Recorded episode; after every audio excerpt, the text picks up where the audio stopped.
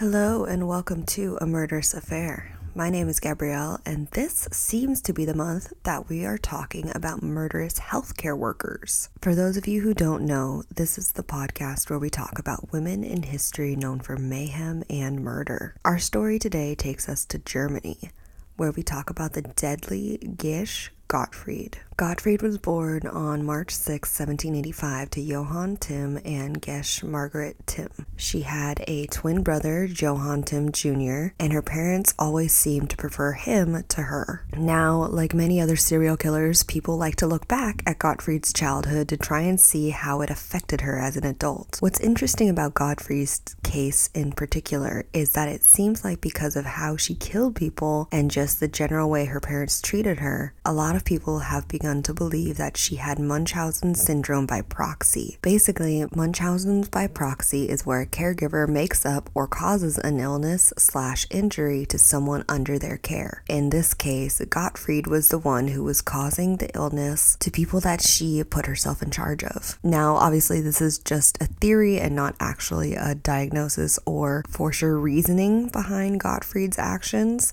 but it is what a lot of people have looked to as kind of trying to find the reason behind her actions. I also think that people try and find reasons for things when sometimes there is just bad people in the world, and Gottfried was just one of them, where she took advantage of a system that she saw worked and used it to get what she wanted and didn't care about who she hurt on the way. Gottfried's father was a tailor and her mother worked as a sewer/seamstress. Surprisingly enough, despite their supposedly low or poor class status, Gottfried and her parents were able to arrange a marriage between herself and a wealthy man who made saddles in 1806. His name was Johann Miltenberg, and this marriage was not a happy one. Miltenberg seemed to like prostitutes, drinking, and dance halls more than he liked spending time with his wife. We can all guess where this is going. By 1813, the marriage would be over. Gottfried became known as the Angel of Bremen because she was this beautiful, blue-eyed, blonde-haired 28-year-old woman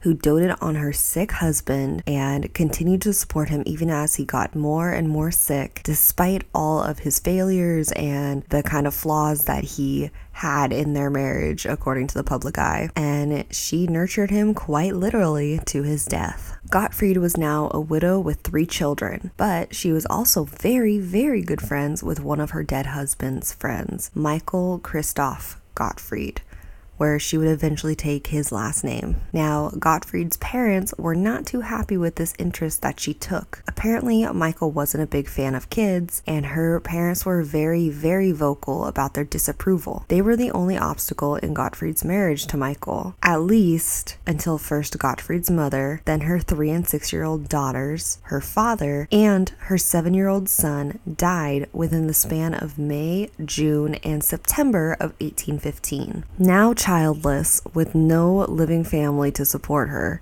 the town's sympathy was only growing. And while this may look suspicious to us now, this was back in a time where epidemics routinely took the lives of many families who lived in unhygienic and crowded conditions, which I believe now more than any other time is when we can understand how quickly sickness can spread through a community. If anything, the COVID-19 pandemic has shown us how all these epidemics essentially would wipe out entire family lines because of just their close proximity to each other and just the reality of community spread. But back to Gottfried. No suspicions were raised against her, and as a bonus, all barriers holding Gottfried back from marrying Michael were disposed of, so their relationship could continue, at least until 1816. When Gottfried's twin brother Johann returned from a war that left him injured and with severe mental health problems. He'd fought in the war against Napoleon and had been discharged due to injuries, and now he came home to claim the inheritance his parents had left him. And of course, since he was the favored child, he was left significantly more than Gottfried herself was. Now, Gottfried couldn't have that, and on June 1st, 1816, she cooked him a dinner of fish and arsenic. He died not too long after his return from war. Now, arsenic used to be so easily found. It's a reason why a lot of these women that we cover on the podcast used it as their primary method of poison for their victims. It would be commonly sold at drug and corner stores as a form of rat poison and was nearly tasteless, odorless, and easily mixable into almost everything. Gottfried's go-to for incorporating her poison was to use what was called mouse butter, a mix of fat and arsenic that created a creamy butter-like substance often used to kill rodents and other pests. Not long after the death of her twin brother, Gottfried found out that she was pregnant with Michael's child, and with this revelation, her new love decided that he was done with the relationship. Like I said before, he was really against having children. Before any major actions could be taken, he became really, really sick, and Gottfried stayed in the house to take care of him. She had begun mixing this mouse butter into his meals when it turns out that he didn't respond well to the pregnancy. He was one of the victims who didn't die at first, but instead fell completely under her whims and viewed her as his primary caretaker. They were married so that she could continue to care for him with ease and make some financial and, general decisions that he was unable to make at that time. But ultimately, he died in July of 1817. After his death, she found out that the baby she was carrying would also turn out to be stillborn. Now, after Michael's death, Gottfried seemingly hit a dry spell where nobody close to her died. It wasn't until 1823, when her funds began to run out, that murders of the people that she was considered close to or had a relation with would continue. In spring of 1823, her neighbor, a merchant named Paul Zimmerman, proposed to her. It wasn't long after accepting his proposal that she noticed a pharmacy was advertising their mouse butter on sale. To test it and see if it was, quote, the real thing, she made a sandwich for her fiancé, who began to get sick and then would continue to get worse until he died on June 1st, 1823. But of course, luckily, he'd remembered to add her into his will before he died, so she ended up getting his assets. And it kind of seems like after his death, Gottfried started actively to look for more and more victims. She ended up selling the house that she had bought with her second husband, Michael Gottfried, to a willmaker, Johann Rumpf, under the condition that she was allowed to stay on as a tenant.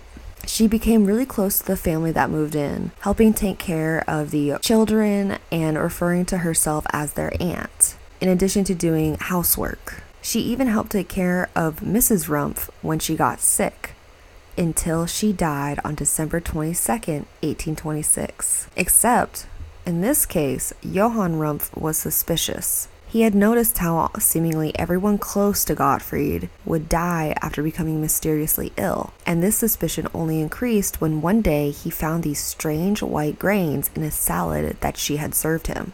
He refused to eat the salad and just kind of kept it at the back of his mind until a few days later he noticed the same white grains in a different dish. This time, he saved some and snuck them to a doctor to get it tested. The doctor confirmed that it was a, quote, considerable amount of arsenic, and Gottfried was arrested on March 6, 1828. Unfortunately, at that point, she had claimed the lives of two others and had also dosed her latest victim, Frederick Klein, a friend who she'd moved to after the death of Miss Rumpf and when she noticed that Johann Rumpf was getting suspicious of her, to the point that even though she was caught, Frederick Klein still died. She was sent to jail for 3 years in a cellar under the town hall in Bremen. The judge, named Franz Frederick Drost, was reportedly fond of her and treated her with a lot of pity, saying that it was his job that was making him act so harshly towards her.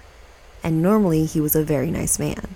Gottfried was eventually found guilty of the murders of 16 people, although, according to her, the real estimate was somewhere around 30. She was given a death sentence, and on April 21st, 1831, she was sent to Domhof Square. There was a scaffold covered in black, and she was directed to the podium and sat on a stool. There, her sentence was read, and she was beheaded, although she wasn't buried after. Her body was displayed on museum in Domhof, and the reason behind that was to apparently raise money for an orphanage. Gottfried's was the last public execution in Bremen, and her skeleton was last reported to be in the Department of Pathology of Bremen in 1912. One way that Gottfried is remembered in Bremen is at the central city square. There, you will see a, quote, black stone in the roadway, where the platform that Gottfried was once beheaded stood. To demonstrate their disgust towards Gottfried and her cruelty, the city placed this black stone and encouraged people to this day, although I'm not sure how realistic that is or how updated that is given the current pandemic. But the town had encouraged those who saw it to spit on it, and it has become this kind of big touristy thing that people do once they get to Bremen. In fact, nowadays people do it even though they may not necessarily know the story behind it. That is the story of the final execution in Bremen, Gesche Gottfried. Our sources today were from an author named Per Hulk, who wrote an article about the memory of a female serial killer in Bremen and the Black Stone in the Scandinavian Journal of Forensic Science. We also had an Inside Hook article about the notorious female serial killers and, of course, Wikipedia and the entry they have on Gesche Gottfried. I realize now that I've been forgetting to actually say the areas or the places that I get my sources, so definitely had to remind myself to do it this time. I hope you guys enjoyed this episode, and I would love to know what you guys think. Feel free to get a hold of me on social media. I'm on Twitter, Tumblr, Facebook, Instagram, YouTube, basically everywhere that social media exists as Frumious Reads. That's FRUMIOUSREADS. If you want to keep up with the podcast, make sure you subscribe or follow wherever it is you listen to podcasts.